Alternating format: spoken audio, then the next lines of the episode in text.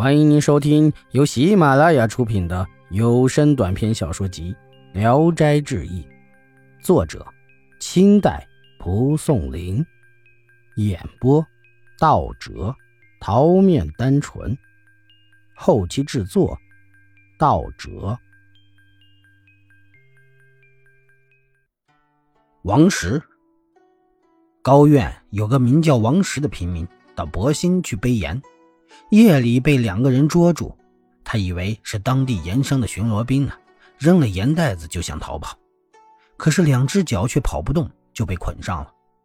他哀求放了他，两个人说：“我们不是盐市里的人，而是阴间的鬼族。”王石一听就害怕了，请求回家一趟，向妻子告别。两个鬼族不准许，说道：“这次去不一定就会马上死掉。”不过是暂时服一次劳役罢了。王石问道：“什么事情？”鬼族说：“阴间新上任的阎王看见奈何已经淤平了，十八层地狱的厕所也被粪便填满了，所以要抓三种人去投河：小偷、私铸钱和私贩盐的，还有一等人专叫他们去掏厕所，那就是妓院的人。”王石跟着他们往前走。走进了一座城，来到了官署，看见阎王坐在殿上，正在审阅生死簿子。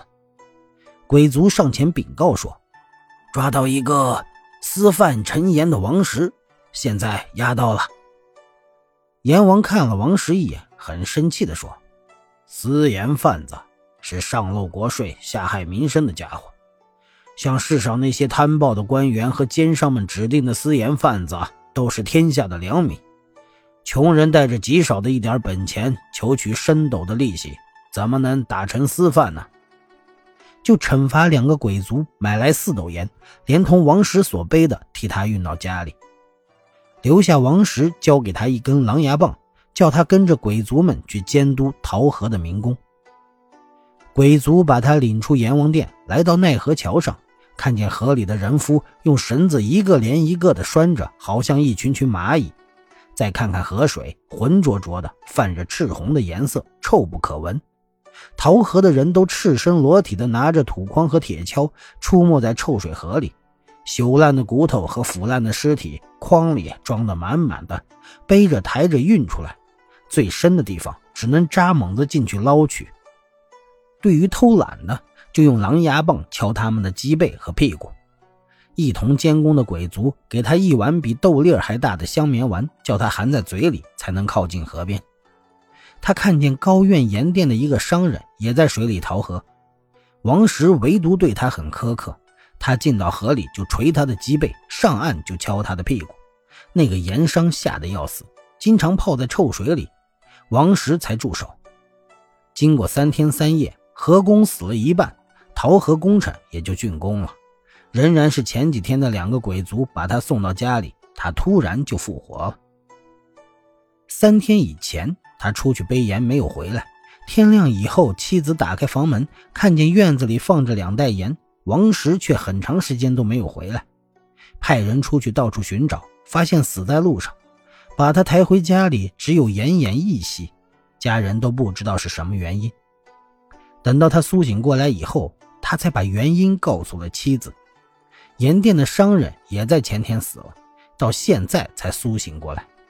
被狼牙棒敲打的地方都变成了很大的恶疮，浑身腐烂，臭的没法接近。王石有意去看他，盐商看见了王石，害怕的把脑袋缩在被子里，就像在奈何的时候一样。养了一年才痊愈，不再做盐商了。易史是说，管盐的法令。朝廷的所谓私贩，指的是不参加公营的；官府和盐商所说的私贩，指的是不参与他们私营的。近来山东的新规定，当地商人随地设置盐店，各个店铺限定在一定的疆域之内，不只是这个县的老百姓不准到那个县去买盐，就是这个盐店所属的群众不准到别的盐店去买盐。但是盐店却偷偷地设下诱饵，去引诱别的县的百姓。他们卖给别的县，价格很便宜，而卖给当地人，价钱却高出好几倍。又在路上派人巡逻，使他辖境以内的老百姓都逃不出他的天罗地网。在他的辖境以内，有人冒充外县人来买他的陈盐，以法惩处，绝不饶恕。因为彼此都相互引诱，所以本县的百姓跨店冒充外县百姓来本县买盐的渔民越来越多。一旦被巡逻的人抓住了，就先用刀子、棒子伤害他的两条腿，然后送到官府，官府就给戴上手铐脚镣，叫做私盐贩子。哎，冤枉呀！漏掉几万税金的不叫私贩，而背个斗八升盐巴的却叫私贩。本境卖给外境的不是私贩，而本境人在本境买盐却是私贩，冤呐！法律中盐法最严，唯独对于穷苦的军民背点陈盐换吃的不予禁止。现在是别的都不禁止，而是专杀这些穷苦的军民。这些穷苦的军民，妻子儿女饿得嗷嗷的也要吃的。对上遵守法令，不去做贼；对下知道廉耻，不去做娼。迫不得已拿十吊的本钱谋取一吊的利钱，假使一个县里都是这样的黎民百姓，就是夜不闭户也是可以的。这难道不是天下的良民吗？对于那些盐商，不仅应该叫他们逃奈何，简直应该叫他们刷洗十八层地狱的厕所。而且当官的在一年四季里逢年过节接受盐商一点好处，就用法律帮助他们杀我良民。所以说，为了良民的生活大计，不如去做强盗和私铸铜钱。做强盗的白天去抢人，当官的像是聋子；铸钱的炉火冲天，当官的好像瞎子。即使将来去讨河，还不至于像个背盐的小贩子，没有挣到多少钱，官刑却立刻加到身上了。哎，现在当官的没有词汇的法治，只听盐商的盐法。一天一个变化，一天一个诡计，违法的人怎能不天天出现？良民又怎能不天天死亡呢？各县的盐商接着老规矩，拿出价值几担盐的金钱，每年都送给本县的县官，叫做供给吃盐。逢年过节还要送一份厚礼，所以盐商有事觐见县官，县官就很有礼貌的接待，和他们平起平坐的说话。有时还给他们献茶。盐商送来一个盐贩子，县官来不及审问，就严厉的惩办。张十年在淄川做县官的时候，盐商来见他，遵照过去的老规矩，只是做个揖，没有跪下磕头。张十年就怒气冲冲地说：“前任县官接受你们的贿赂，所以不得不用隆重的礼节接待你们。我自己花钱买盐吃。”商人是个什么东西？敢在公堂上分庭抗礼，就喊人捋下他的裤子要打屁股。商人叩头谢罪，才把他放了。